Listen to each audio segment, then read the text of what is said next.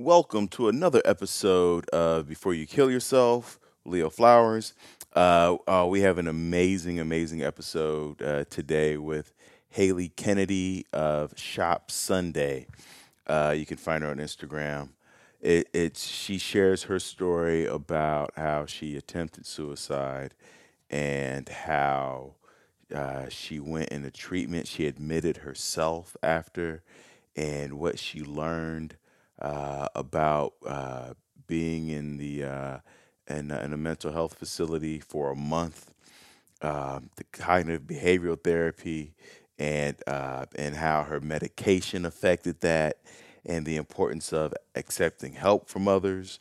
Uh, we talk about uh, journaling. I learned some things about journaling from Haley that I, I did I didn't know before. We're going to talk about how journaling can uh, be used, uh, how to use it for creative means, and then how to use it for emotional means, uh, and also accepting the fact that you're going to mess up. We talk about uh, that, and then she mentions a few apps that she uses to uh, help her meditate and also uh, ground herself. And then we get into how to set boundaries, that which is so challenging, right? To set boundaries in in your relationships, to set boundaries with yourself, to set financial boundaries. And we talk about also the difference between depression and anxiety and how uh, anxiety can become depression and, and, and what leads to that. Uh, we get into uh, Jesus, everything. Uh, why the importance of taking care of yourself first, which we've said before. Um, uh, and we get into misconceptions of being admitted into the psych ward and and a, a, bunch of other stuff and how to parent yourself that was such a big thing that's one thing that's been so challenging for me is how to parent my myself and uh, i'm sure a lot of us uh, but before we get into that um, I also oh she talks about one of her favorite books uh, that has made the most impact on her. It's a book that she read during her one month stay in the uh, psych ward, and we'll talk about that in the episode.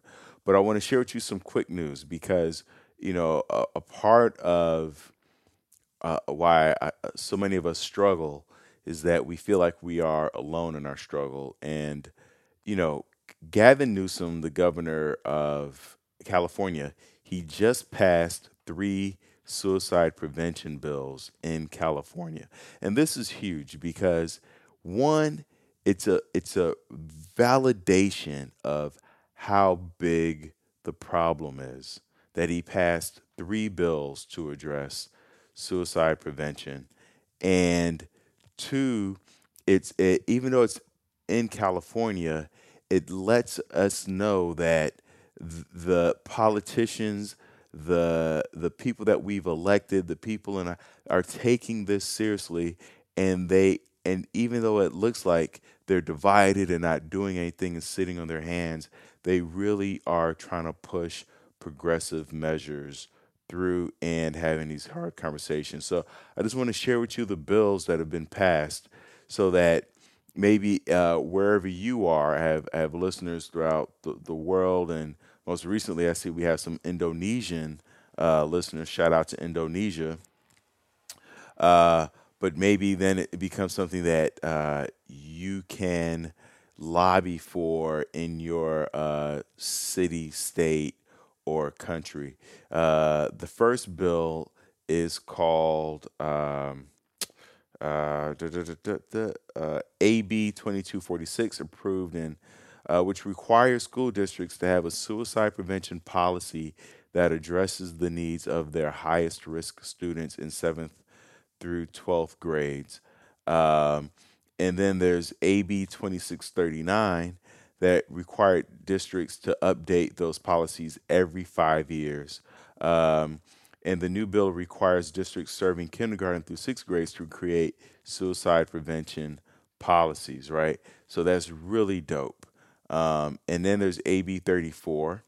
Uh, ta- uh, uh t- the uh, it tackles bullying. AB 34. It requires school districts to post bullying prevention policies online as well as information about cyberbullying. And uh, Newsom signed that in effect uh, September uh, 12th. And then the last one, AB 984, uh, allows taxpayers to send their excess tax payments to a new suicide prevention voluntary contribution fund. The fund would award grants and help fund crisis centers that are active members of the National Suicide Prevention Lifeline. So once again, I'm just I'm mentioning this to let you know that you're not alone, that people are taking steps to address suicide prevention, and um, and so I hope that you're you're journaling, you're exercising, you're reading, you're meditating, you're doing your self talk. I just got off uh, a two week cruise, which uh, those five things kept me sane. I was I was doing shows uh, on a cruise line for two weeks, and when you're in that tiny cabin, uh, it you know you you could really get in your head. There's not enough food or anything to uh, keep you sane on there, so I really had to to become introspective and dig deep and. Uh, and, and I journaled so much and read so many books because there was no internet, which the, I you know I slept a lot better also. Uh, I really got the internet's really the. I, as soon as I came home, I fell right back into my old habits of, you know, scrolling through feeds and being on IG and and and then it creates this anxiety and then at least the eating and you know blah blah blah. So I, but it really refueled my love of reading and, and having a book in my hand and, and reinforced the importance of that. So I hope you're doing well. I hope you're doing great. Let's get into this episode with Haley Kennedy from Shop Sunday, which you can find her on Instagram. I'm going to link all the stuff that we talk about in this episode. Let's get to it. Boom.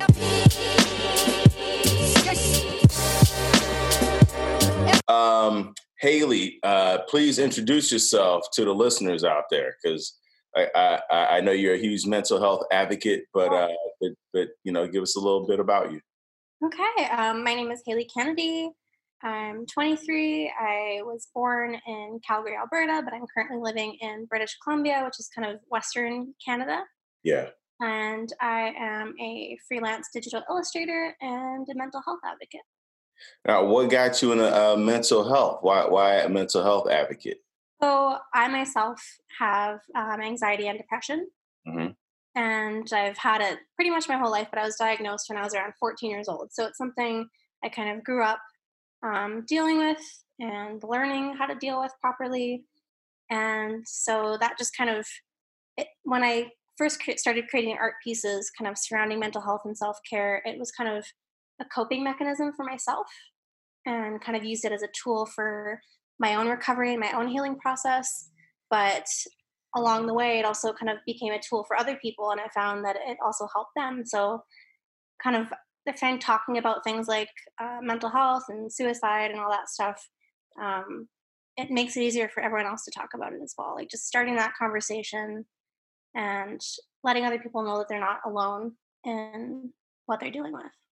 Isn't it's it's so fascinating how many people feel like uh, they are alone mm-hmm. in mental health struggle when you know so many so, so many celebrities have talked about their mental health struggle. We've lost many celebrities to oh, uh, a, a, lot of mental health issues, and uh, but still, we we all in our you know we get in our heads about it and think I'm the only one that can understand what I'm going through. And yeah, it's a, it's a funny know. thing how I mean, especially depression can kind of put you into that space where you just feel so closed off from everything else. Yes and it can it can make you feel like you're totally alone even if, even if you have a support system around you, you that's just part of the illness unfortunately but again i feel like and i feel like the big part of my artwork lately has been just kind of opening up that conversation kind of in an approachable way i know some people are still a little bit uncomfortable talking about things like that but i feel like as a society we are getting better at talking about these things. Yeah. And I feel like the more we do it, the easier it's going to get. You're right. I, I, was just talking to a friend of mine um, here in California, and, and, I'm sure it's something that will start to spread throughout the country. Uh, uh, the middle. I think it's middle school. I don't know if it's high school yet, but um, actually, is she in high school? It might be high school. But on the back of their ID now, yeah. uh, they have the number to the suicide hotlines, okay. and it's mandated yeah. by the state that every uh, student ID, at least I think for high school, uh, it's on the back of their ID now. Uh, so you're right. The conversation is getting easier and easier, and, and, more and more people are talking about it. And I mean, with even having that number on there, it opens up. It kind of increases the accessibility for people to find help if they feel they need it. You know? Yeah, so, yeah, yeah. Because some people don't even know there's a one eight hundred suicide number. They they don't know that there's someone that they can talk to twenty four seven. They don't know that uh, there are people who are trained and qualified and uh, will actually listen to their story. Yeah, yeah. Um, have you called the number before? I haven't called the number, but I've, I've used a text, like a texting kind of hotline number. Okay. Actually, last year a couple of times. So um, last year around this time, actually tomorrow will be year to the day. Um, I actually attempted suicide, and since then it's been kind of a full recovery process. But having those tools on hand, I think, saved my life in a way because it was a kind of a last minute thing to kind of reach out um, around that really difficult time and just having something there was extremely helpful to kind of pull me out of that place yeah what what was your your your first step out of that does that uh, question make sense yeah, I mean, like first step, kind of mentally, or like whatever it was. Like you know, you you had the attempt, yeah. and then you there's this moment where, and and I, I want to first of all, I think is is is powerful to note that, you know, statistics will show that people who attempt as soon as they're like, especially for people who jump, like yeah. before they hit the ground, they go, "Oh crap, I, I really don't want to do this," uh, and it's it's too late now. Yep. Um, and and you know, and so if they jump and then they still live, they don't like crawl back up and then try to jump again. It's like, "Oh my God, I'm alive. Let me figure this out." And so, how did what was your like that moment where you realized like, "Oh, I'm gonna live." Yeah. Like, so, you know, did you did you call the number immediately? Like what was your so my my boyfriend was actually home at the time and kind of immediately after that had taken place, I just kind of had a kind of a flash realization that, you know what, like I can't, it's not gonna end here. Like mm. I have so much more to do. And it kind of like leading up to that point, everything was just so dark and so closed in and that's kind of the only place where my mind was sitting so that was kind of i was just in that space. So when it actually happened it was almost kind of like i woke up and was like hold on like i can't like this isn't the right thing to do. So i'd actually gone to him and he had driven me to the hospital and i made the decision then to um, admit myself for inpatient treatment, which was a huge step and it was very scary at the time. But looking back on it, it was one of the best things I've ever done for myself. Wow, that had to be scary. Very. And, and, right to admit yourself. yeah. Like can you talk can you talk about why that was scary because you know it's it's it's not like if you if you cut yourself or break your leg, it's not scary to go to the hospital. Like no. you're like, oh my god, get me to the hospital, please. Yeah. yeah. But in this situation, what what what what, what can you t- take us through those thoughts? Yeah. So, I mean, in this situation, I was in a very vulnerable place. So, I mean, going to a big hospital full of people that I don't know, it's an unfamiliar environment. That was scary on its own. Um, admitting that hey i can't do this on my own i need help mm. can also be a very scary thing and then the idea of admitting myself into the inpatient program meaning i'm not able to go home i'm not able to kind of it's a new environment that i'm going to have to get used to for a while mm-hmm. So that in itself was scary. And also, I mean, like where can I charge my iPhone? Like we have systems in place, but it's I mean, it took a while to get used to for sure. And I feel like even myself kind of having experience with mental illness, I still had kind of those misconceptions um, about kind of psych units and inpatient treatments and that whole Mm. I know in a lot of movies and TV shows, it's kind of displayed as like, oh, just like the nut house, the crazy people. Like mm-hmm. it's often seen as a very sterile environment, and everyone's medicated, and you perceive it a different way. But actually, being in an inpatient unit with other people that are experiencing the same things is was really really eye opening and totally different than what I expected. So uh, different in what way? Uh, you know, Gary Gulman has a new HBO special. Um, I don't know. You know who he is? No, I'm not. Um, Gary Gulman. He, he's a comedian and uh, very successful. Yeah. But uh, struggled with depression so much so that he he stopped doing stand up and uh, was like started working as like a youth counselor. Okay. Uh, but now has come back and he just released a HBO comedy special yeah. called The Great Depression. And in that special, he talks about admitting himself to the psych ward and how it wasn't how it's been depicted in mm-hmm. TV and movies. Uh, can you can you talk to us about what your expectations were, like what you've seen, and then what it actually was? I mean, from what I've seen and what I've heard, I mean, you think of one movie that comes to mind is One Flew Over the Cuckoo's Nest. Oh, yeah. so you know, it's very you think of these all these people running around and it's crazy and there's those yeah. and everyone lines up and they're doling out the medications and it's just you just have this idea in your head but going in there obviously it is still a hospital setting but it's a lot more comfortable i mean there is definitely structure to it but mm-hmm. even just getting to know the people that i was in there with i was in inpatient there for almost a month mm. so um you meet with psychiatrists daily you kind of get on your medication regimen if that's kind of part of your treatment plan um, the meals are kind of scheduled but i feel like the biggest difference for me were just getting to know the people that i was hanging around with every day because once you get to know them everybody has their own story there mm. was people from all different walks of life that all kind of have the same goal in mind we're all just trying to get better and it's it definitely kind of took away from the kind of scary depiction of psych wards that are often portrayed. Yeah, it's not like people running around banging their heads against the wall. No one's, in straitjackets. Yeah. you know, like you go in, you go in there, and like everyone's in their slippers and pajamas and grabbing snacks from the fridge and playing um, cribbage at the table, and yeah, it's just it's a lot more they try to make it as um, as comforting as possible as close to home as possible. Let's talk about what's really important. Mm-hmm. how was the food? I mean, hospital food, not great, not great, but I mean, they do what they can. I mean, you get you get your three square meals a day, you get your snacks.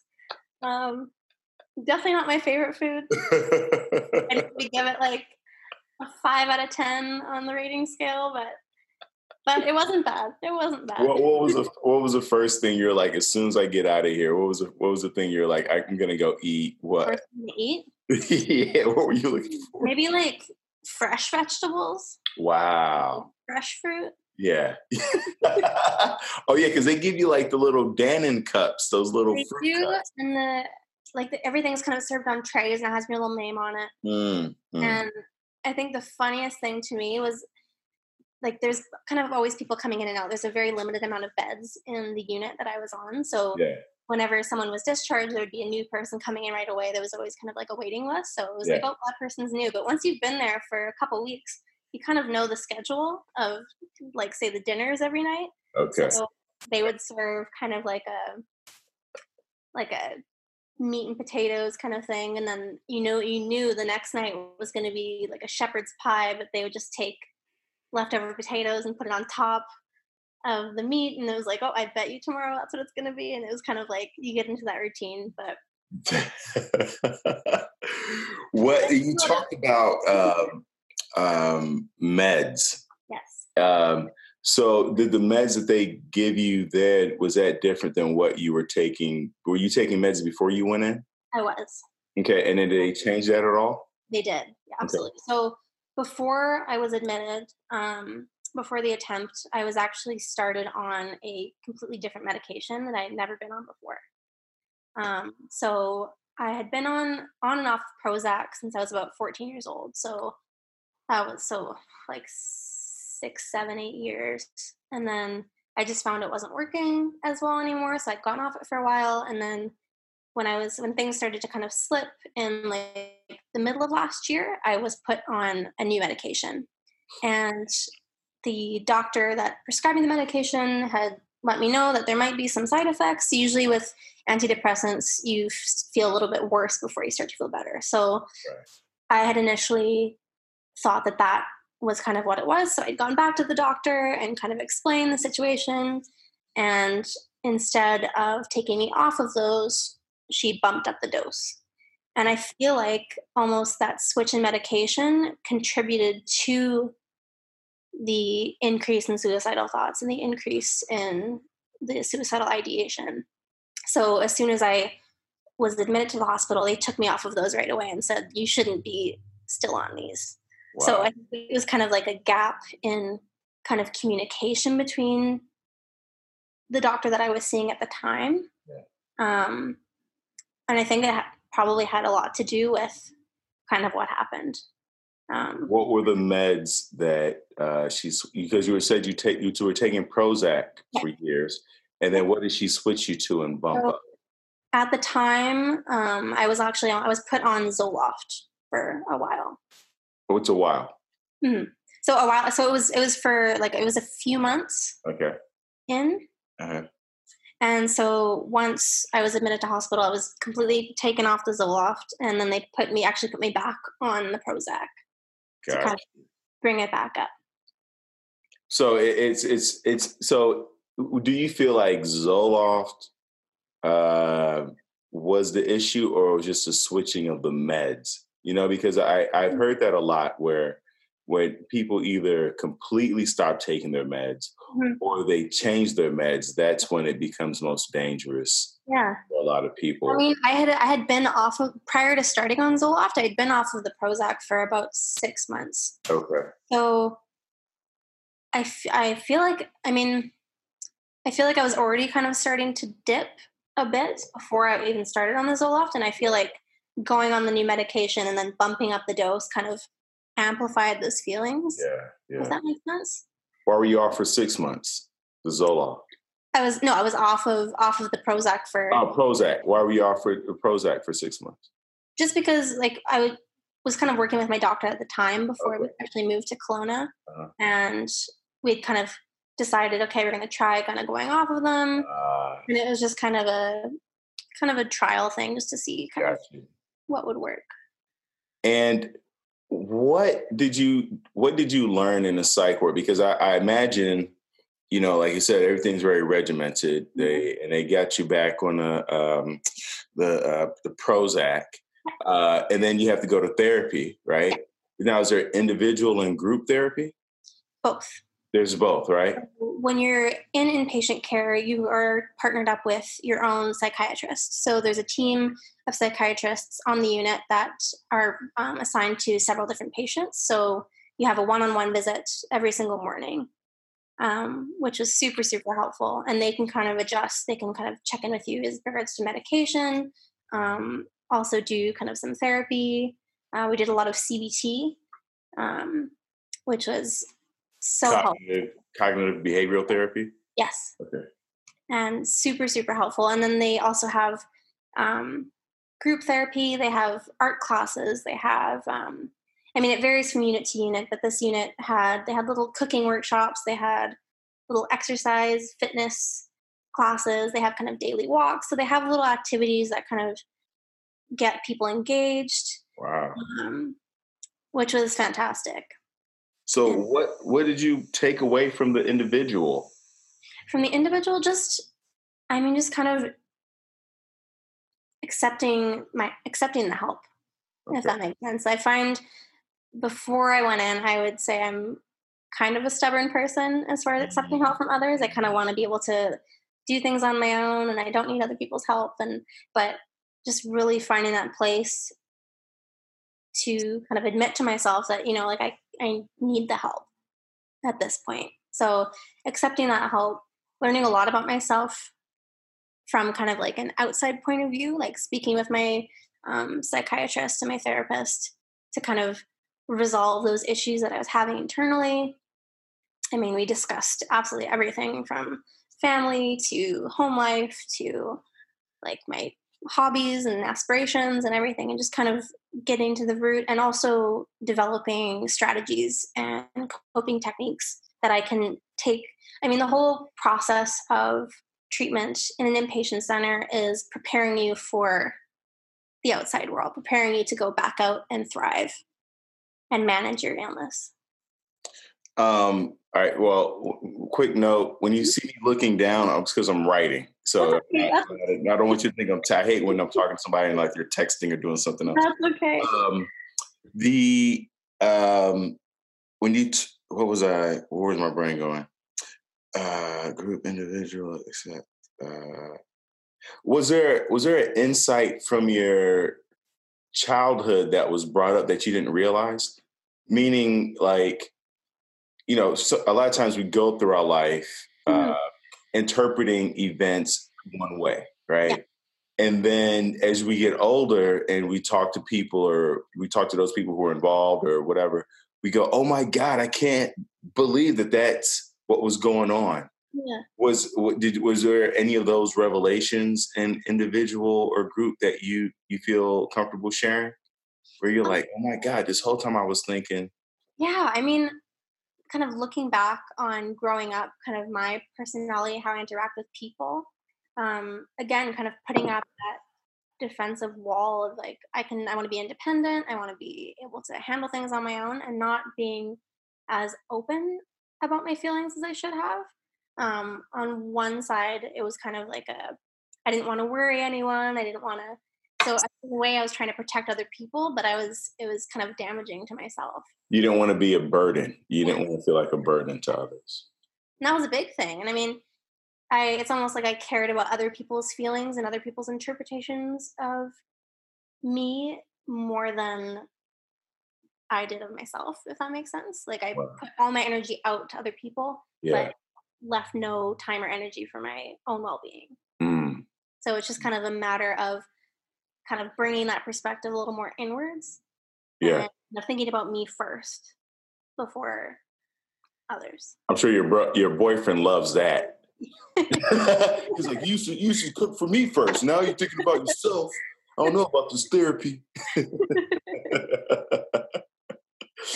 Do, do you have siblings I have two sisters actually. Oh my! So where do you fall in the age? Uh... I actually have a twin sister.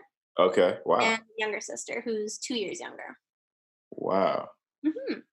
And uh, and then your your parents are together, or okay. And so where did that where did that come from then? Uh, was there was there uh, financial hardship, or why why did you feel like you had to be so protective and and put others first? I don't. I feel like it's just kind of a caring, a caring nature. I mean, but I think I maybe took it a little too far. I mean, ever since I was young, I was always kind of people would always say, "Oh, you're so mature for your age." Even when I was like seven, eight years old, I was very mature, very smart, and so it might have been a little bit of kind of that pressure to to live up to that image. Yeah. Yeah. So I think it kind of stemmed from there. I mean, home life was excellent. Like my my parents, my sisters, a very loving family, very supportive parents. But I think it was just kind of my own internal hesitance to ever say that something was wrong because I didn't want to disappoint people. Wow. Yeah. That is, you know, I, I struggle with that too. Mm-hmm. I, I kind of grew up with the same kind of uh, um, you're so mature, you have an old soul. Uh, as a young man, he's he's growing up so fast. He's so smart. Uh, you know, my mom was always um, comparing uh, me and my sister in terms of saying, why can't you be like your brother kind of thing. So I always felt this need to uh, uh, maintain a certain image, yeah. um, that kind of thing. And yeah, so you do and start to internalize these different uh, voices, and then you kind of uh, don't take time to figure out who you are and what you really want and what really motivates you uh, to keep you going, right?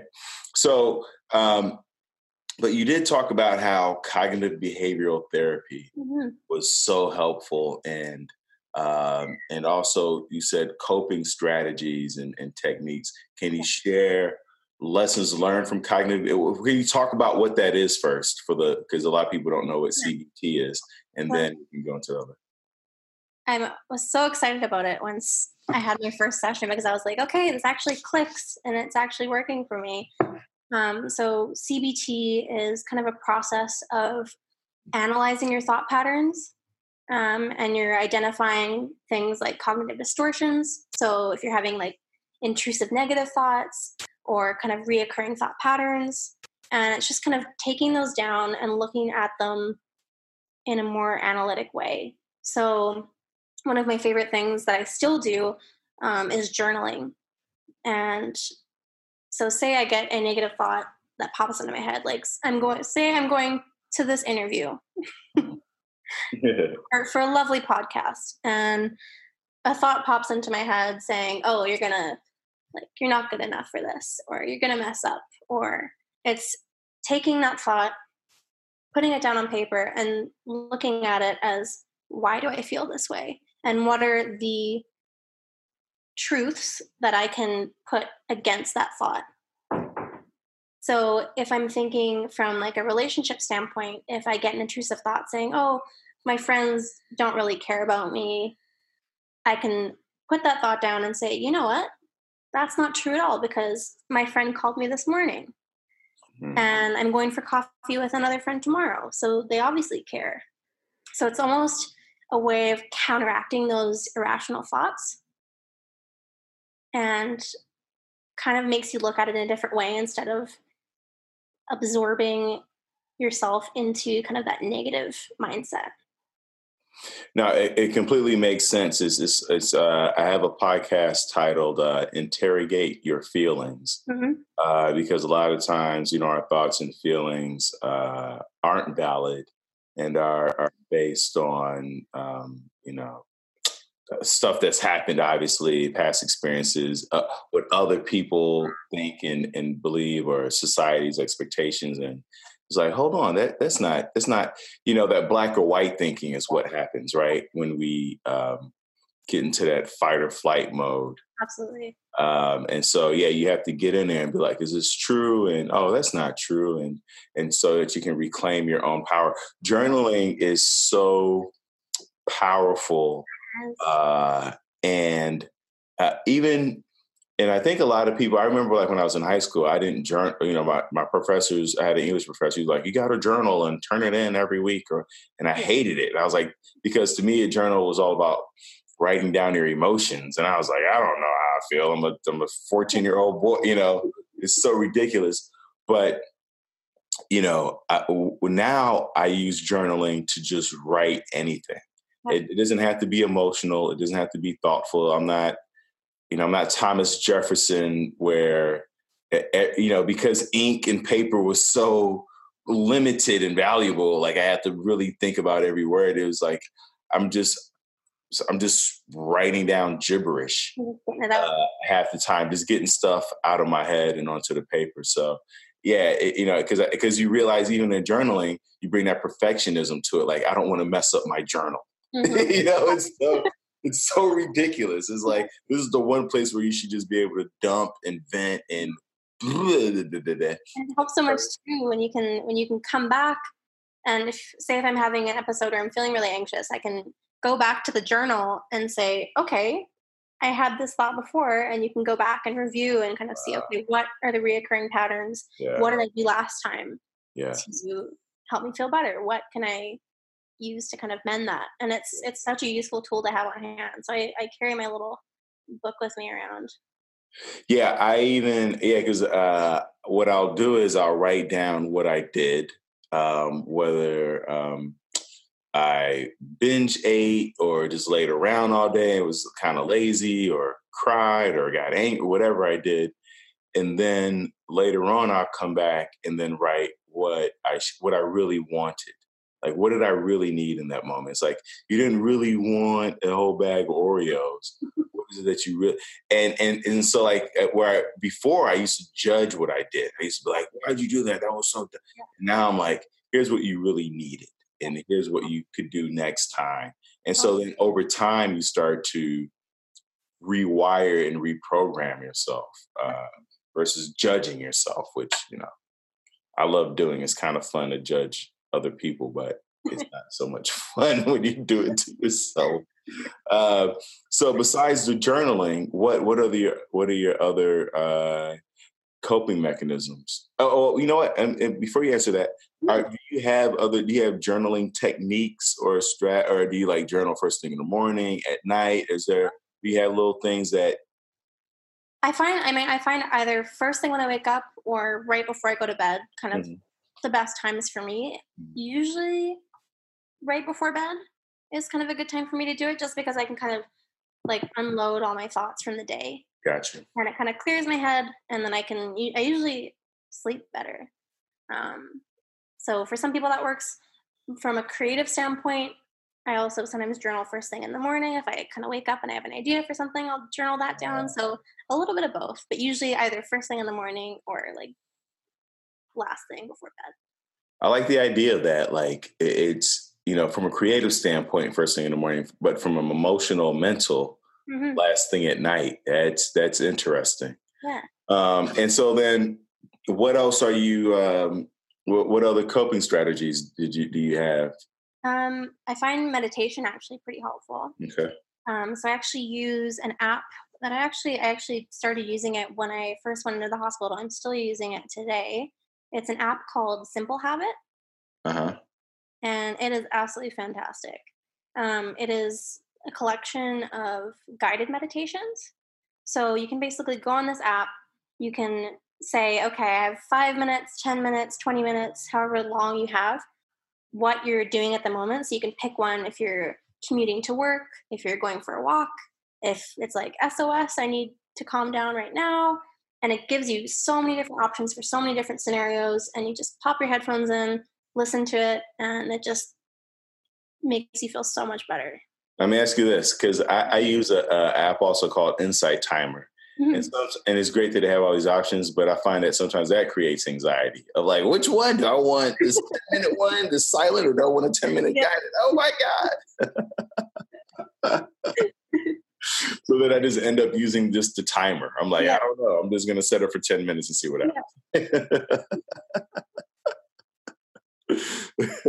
I mean, and it's, it's different for everyone. Like some people is, yeah. the silence.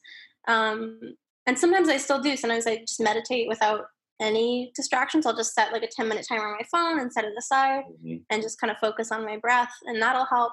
But I find the, for me, like the guided meditations, if I'm kind of, if I had a stressful day at work or. I'm kind of winding down before bed, sometimes those guided ones can just kind of help you get into that relaxed space a little bit easier. You know, and that's a great point too, that uh, I find that if I'm calm and I go into meditation, mm-hmm. I don't need a guided meditation. But if I'm kind of anxious, uh, stressed, long day, exhausted, then it, it's beneficial. That's you know I never thought about it like that until you just said that. That's uh, that's interesting because I meditate also. Um, and so use a simple habit and you you journal and then but uh, and then what else? Uh, going back to that cognitive behavioral. So they're talking about like challenging your thoughts. Is there anything else from the CBT that uh, you you've incorporated or learned? I mean, that would like journaling was probably the biggest thing that I did take from it. Okay. Um, but also just being kind of aware of my emotions. Okay. Kind of being with myself throughout the day. I mean, especially with anxiety, it can be hard to kind of sit down and say, okay, how am I feeling right now? Sometimes the whole day can just blur together and it's just yeah. one big crazy anxious mess and right, right. it's it's hard to kind of sit with yourself and check in and just be okay. How am I feeling right now? Do I need anything right now? You almost have to kind of parent yourself in a way. Like, do you need a glass of water? Wow. you know, so just kind of being mindfulness and that kind of self awareness. And it takes a lot of time. It was really hard for me to kind of get the hang of. Um, yeah. But once I did, I found it to be super helpful because I could identify, okay, you know what, I like I just need to sit down for a few minutes and like maybe I'll do a little meditation, maybe I'll go for a walk right now, like kind of knowing what I need in that moment. Yeah. That help if I'm feeling anxious or overwhelmed. Um, what do you do for work? So I do most of the illustration. Right, right. So I do a lot of freelance work. Um, obviously, all my personal work and selling prints and stuff like that. And then I do work uh, part time at a cafe. Love it. Uh, yeah, I love your your Instagram shop Sundae. Sundae spelled S U N D A E.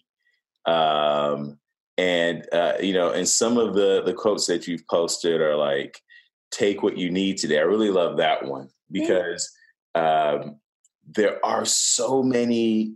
There's so many times like where you need something, you don't know what it is. Like you said, you don't know if you. It's like I, I feel off right now. Do I need a hug? Do I need motivation? Do I need me time? Do uh, I need laughter, fun?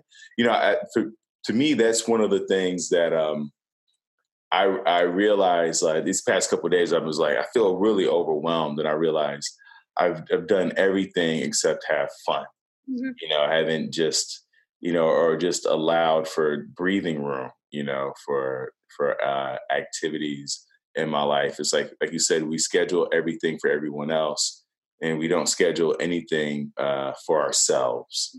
And uh, and then the, the day builds up, and then we're like, why am I so stressed? And it's like, you're gonna, you're gonna hang out with yourself for a little bit. one of my all-time favorite quotes um, that I actually kind of use as kind of a guide through my recovery process was you can't pour from an empty cup. Right. So you can't help other people in the right way and support other people if you're not filling your own cup first, if you're not taking care of yourself first. Absolutely. It's like that. It's like when you're on a plane, they say put the mask on yourself for first. Yeah. Yep. Um, this other one you have, you, you talk about, I'm looking at your Instagram post and it says, setting boundaries is self care. Setting boundaries is so hard. It is so hard. So, have you learned? Uh, like, have you learned how to set boundaries uh, there in therapy, or uh, and if you have, in what ways have you? You know, what's a way that you had no boundaries and you're like, I'm putting my foot down.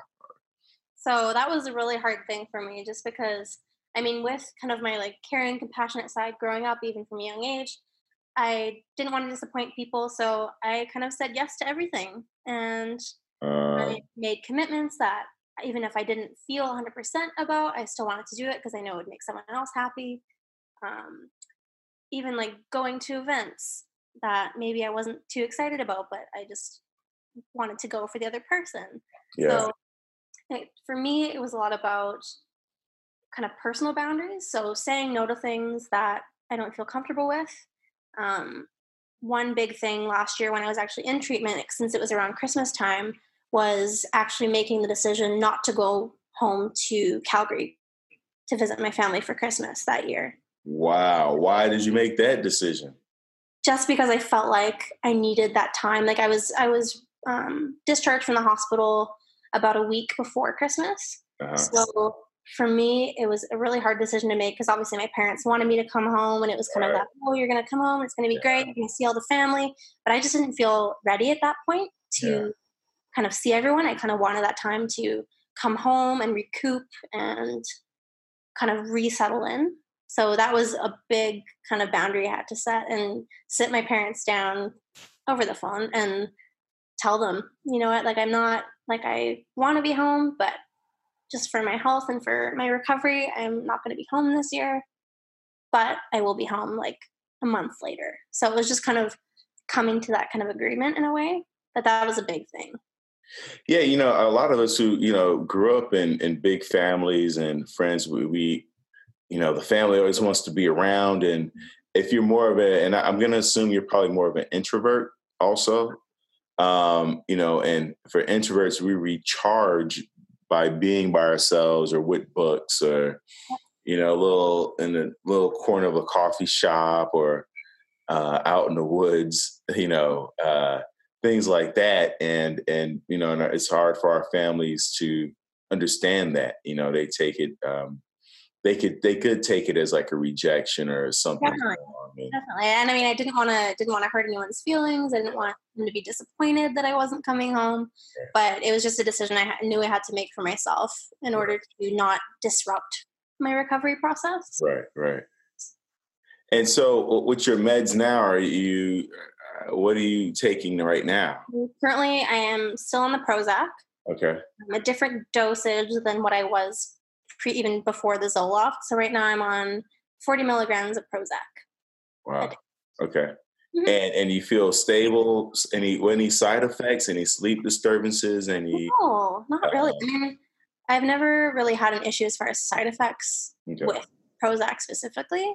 Mm-hmm. Um, I mean, there's always that kind of adjustment period, but it was nice to be able to go through that period while I was still in the hospital under kind of like um, supervision of my doctor. Right, right. So that was really nice. But since, I mean, no major issues. I mean, it's medication for me is only one part of the puzzle.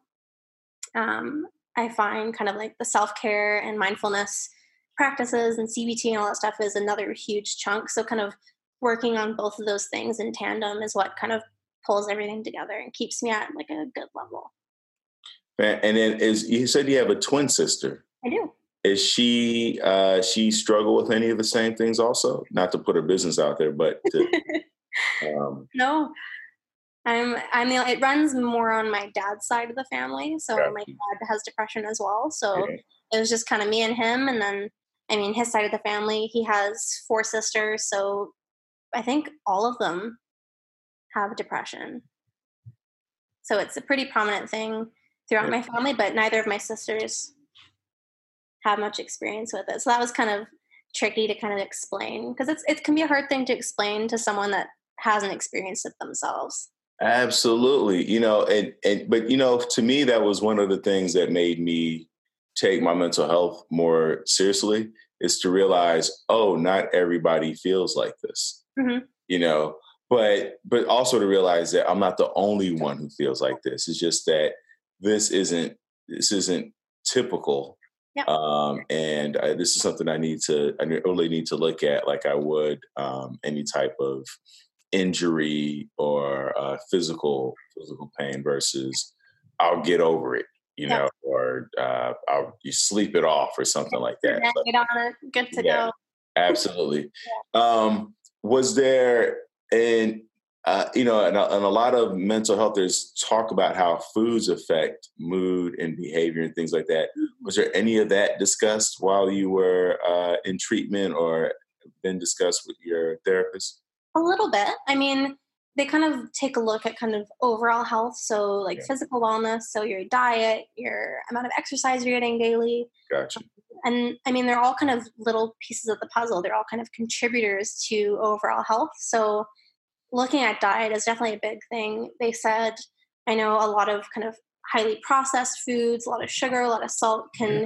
actually like accentuate symptoms of anxiety. Yeah. Um so definitely kind of tweaking my diet to kind of more um, plant-based foods keeping hydrated kind of stuff like that definitely helps in a lot of ways what um, I, I, think we, I got I got off track in terms of or uh, we talked about boundaries a little bit, but mm-hmm. so how has it changed the dynamic in your relationship at, now after treatment?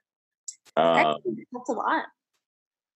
I mean, again, I was always kind of I felt like I was putting all of my energy out towards the people in my life yeah. and kind of neglecting myself yeah. in a way, kind of emotionally. So I feel like having set those boundaries, things are a lot better because now, I mean, my boyfriend understands kind of what I'm dealing with and he's kind of more aware of kind of my own process. And if I need kind of time to myself, he respects that.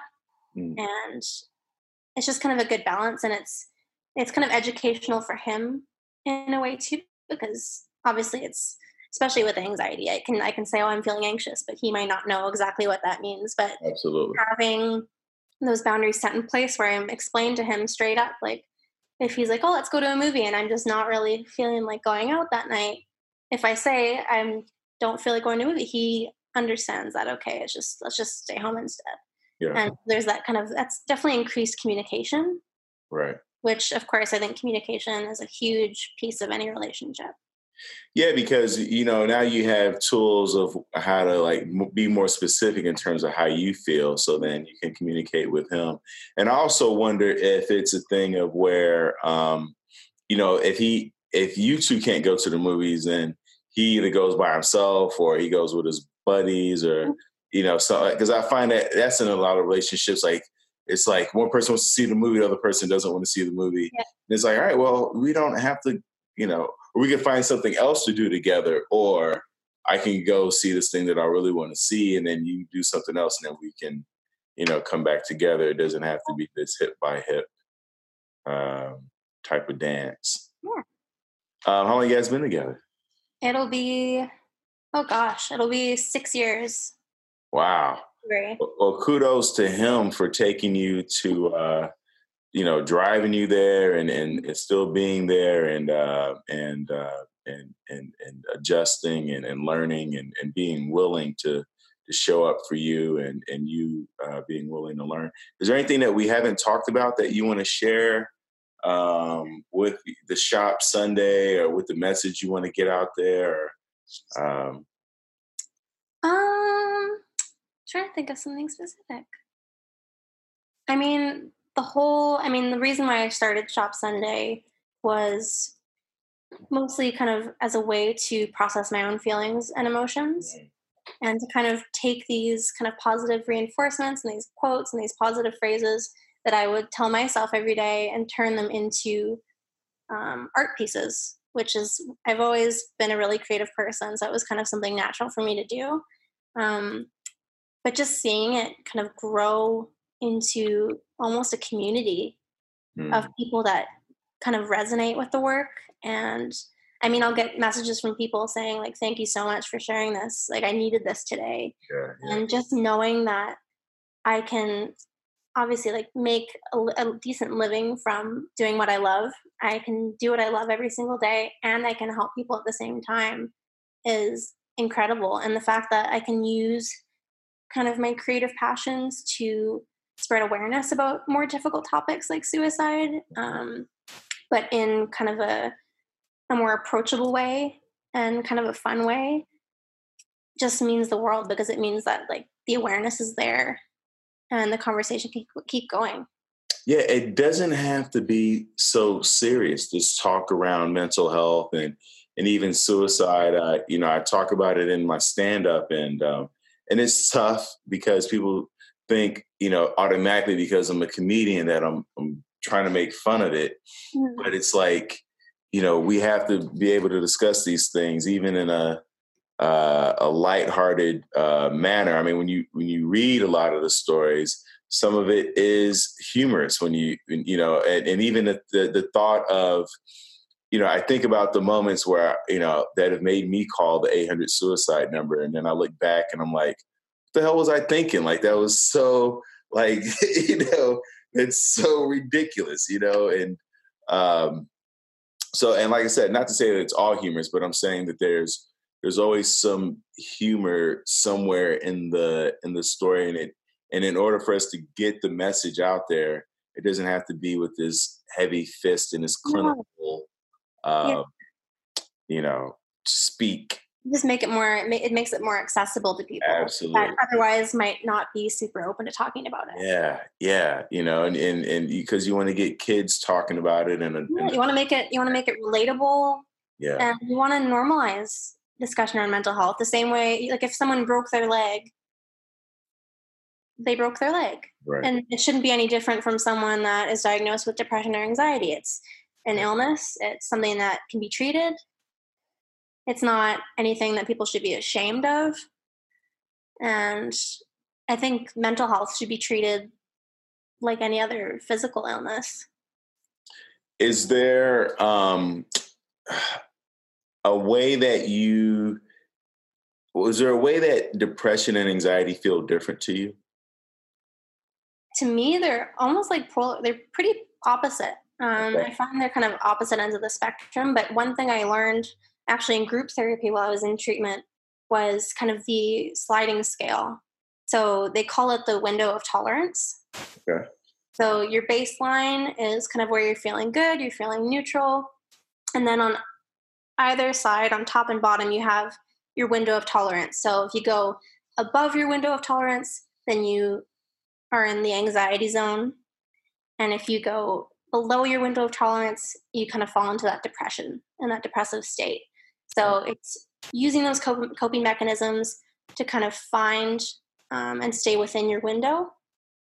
But what I had no idea was when the therapist was talking to the group, she said, How many of you feel anxious? And I put my hand up. And then she said, How many of you feel depressed? And I also put my hand up. And I'm yeah. like, How can I feel both of these things at the same time? Yeah. And basically, what she explained was if you go too high above your window of tolerance and you're in the anxiety state, if you get too high, you can, uh, it makes you drop all the way down to the bottom.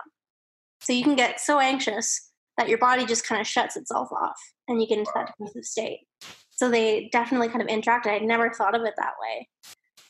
Wow, that is that that makes sense because you get so anxious, you get so worked up, you're like, huh, huh, huh. Your body's just kind of like, okay, yeah, right. Yeah. Right. You know, it's it's interesting because you know when you, when I I think back to when I was younger and you know people were like, "Oh, what'd you do?" And I was like, "I just came home and crashed." And I realized crashing is not a good thing. No. Like like you don't want a plane to crash, you don't want cars to crash. No, I would somehow, crash. That the crashing is like, oh, I just crashed at the end of. It's like, oh, that's not that's not you can't you can't do, keep doing that. Like that's not healthy. That means you're wearing yourself out constantly and and eventually you're gonna burn. So that doesn't that's not good. Um, was there was there anything else? Any other takeaways from? Because are you going to individual therapy now? I'm actually not currently in therapy. Okay. Okay. Um, I have looked into it a little bit. Um, I did work with my psychiatrist outside of the hospital when I was um, when I left the hospital, and we kind of saw each other once a month or so just to kind of follow up and then we kind of came to a decision where it was it was kind of good enough for me to kind of transition over just to my regular family doctor yeah. as far as medications and things. So that's kind of what i've been doing now but it's mostly just kind of self awareness and kind of self-care that has been kind of the most helpful for me at this point. Yeah. But no obviously knowing that i have access to a therapist and that kind of treatment is obviously super helpful if I need it when I need it. You, you, talked about journaling before bed. Do you have? Oh, that was the thing I wanted to, to ask you about. Mm-hmm. Um, the journaling before bed and like what your bedtime routine. Yes. Right, because because uh, you, you mentioned early in the in the beginning about having systems in place. Mm-hmm. Uh, so can you talk about your bedtime routine and then uh, highlight uh, what you meant by having systems in place? So I mean, for me, routine has been really helpful with managing my anxiety. Mm. I find kind of the, un- I mean, things happen and routines change and stuff, but having certain things in place as kind of constants, um, I find really helpful. So, a bedtime routine for me would be kind of putting away the electronics about an hour before bed, kind of turning some of the lights down, um, obviously, like washing up, getting some comfy clothes on, maybe doing a little bit of reading, just kind of winding down um, and finding ways to kind of relax before bed, whether that's doing a bit of meditation, doing a bit of journaling, reading a little bit, just kind of getting into that space where I can rest. And then what uh, what are the systems that you have in place? Because I, I do the same thing. Like I find that if I journal before bed, um, and then also read, like TV, I used to think TV was relaxing. Like I'm just going to veg out and watch, and it doesn't relax me at all. It's just wound out. Yeah. And uh, they say too, with a lot of technology, like the blue light from from screens can disrupt your sleep cycle. So it's a really good thing to kind of make your bedroom kind of a tech-free zone. Mm-hmm. So even charging your phone in another room of the house can be helpful. Then you're That's not why people buy an alarm clock. Yes. but then you're not then you're not tempted to roll over and scroll, which I mean I'm I still do occasionally, but it's um it's kind of a good rule of thumb to get into the habit of that. But as far as kind of daily routines go, um, I'm usually pretty good at planning some sort of exercise, whether that's going to the gym, going for a walk throughout the day, um, making sure to drink enough water, mm-hmm. taking little breaks for meditation if I need them. Um, obviously, carrying my journal in my bag with me when I go out, and obviously having that app right on my phone. I always have my headphones in my bag, so if I need that little break, even if I'm out in public at a coffee shop, I can pop them in and do a quick session and kind of bring myself back to neutral. And and for the listeners out there too, I one of the things I do is because sometimes I don't always have my journal with me. Mm. Um, is I do two things. I one I keep a book in the car because I find that uh, when I'm waiting for something or someone, I get very anxious, and yeah. reading the book kind of grounds me. Um, and the other thing I do is I'll take. I won't necessarily journal in my phone, but like the notes app in your iPhone, I will just make 10 observations. Just like 10 things that I see, smell, hear right now. And just to kind of center myself and ground myself. And that usually uh, calms me down um, if I'm feeling a bit anxious. So the, the journaling doesn't have to be these long sentences or paragraphs. No. Sometimes you could just take notes about what you see, smell, taste, touch. There's actually an app I have on my phone as well. It's called Mood Space. Mood Space. Okay. And it's exactly that. So if I don't have my actual journal and a pen with me, they have um, different segments to it. So there's a meditation segment, where you can do little guided meditations. There's a thought diary where you can actually challenge your thoughts mm. specifically. Mm. So you can go into the app and I don't know if you can see this. So you can type oh, yeah. what happened, what were your thoughts, how did this make you feel, how intense were the feelings. Wow. make note of how you're feeling, and then you can challenge those automatic thoughts. And it gives you, it's kind of like a little thought diary in a way. so it, it takes the, the, the the thinking out of the you know, it's asking you the questions. Yeah. That's the hardest part. Is like, what do I journal? What what am I? Where do I start? And that's giving you kind of a framework. Yeah, so it's it's amazing to have on hand. Uh, I love that. Are there any other apps that you use uh, in the mental health space? I think I think those two okay. are my kind of go-tos. So simple habit for the meditation and then mood space for kind of the thought journaling. And you, and you talked about like you, you like to read. Mm-hmm. Uh, is there is there something you're reading now, something you've read that uh, was very powerful or resonated with you? There was one book. Let me just see if I can find it again. It's um it's called First We Make the Beast Beautiful. Oh, I like the title. Mm-hmm. So that is by. So it's centers around anxiety. So it's by Sarah Wilson. It's a kind of an autobiography, and I actually read that while I was in treatment. So it was a book that I had with me while I was in the hospital, mm. and it was just so amazing because it takes it. She really goes into a deep dive of her own experience with anxiety, mm-hmm. and um, it's just it was such a relatable thing kind of going through those similar feelings and feeling that kind of relatability to the way she tells her own story. And she kind of does it again in kind of a lighthearted a little bit humorous way. Yeah, yeah. so it makes it a little more comfortable and yeah it's an amazing book. I would definitely recommend it. Fantastic. First you make the beast beautiful uh, I will list that in the the apps that Haley's mentioned in the uh, show notes. Haley, is there anything else you want to share with us? Anything we didn't talk about? Anything? Where can people find you? You talked about your community uh, of Shop Sundae. Is there a name for your tribe of, of Shop Sundae people, or no, no specific names? Okay. You have any ideas? uh, I, I'm I'm not good with I have a buddy going on a comedy tour, and and I he was like, "What should I name?" I was like, "I, I just sent them like the worst uh, names." Uh, but uh, but you know what usually happens is it happens organically. Yeah. some point, you know, somebody posts a comment or or you say something off the cuff or something like that, and then all of a sudden you're off and running. And yeah. uh, and those are those are the best ways to to figure out the name. Um, is it uh, so? Is is there like a Facebook community? Uh, is it uh, just through Instagram or what? Through Instagram, actually. Okay. That's kind of where I started, and that's kind of where I mean I post almost all of my personal work there. Okay. So that would kind of be the best place to kind of reach out. And of course, like my DMs are always open for anyone kind of have any have any questions or looking for a little extra support. Obviously, I'm not a licensed therapist, but I'm always willing to be an open ear for people if they need it. And yeah, you can check out my Etsy shop if you need a little uplifting artwork in your life.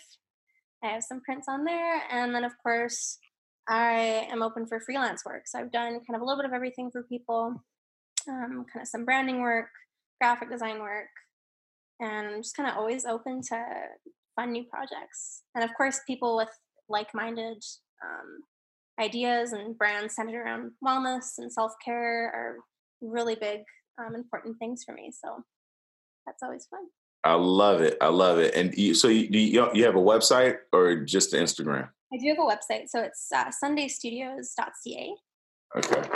And I'll, I'll link that um, also Sundae Studios. Oh, I like that.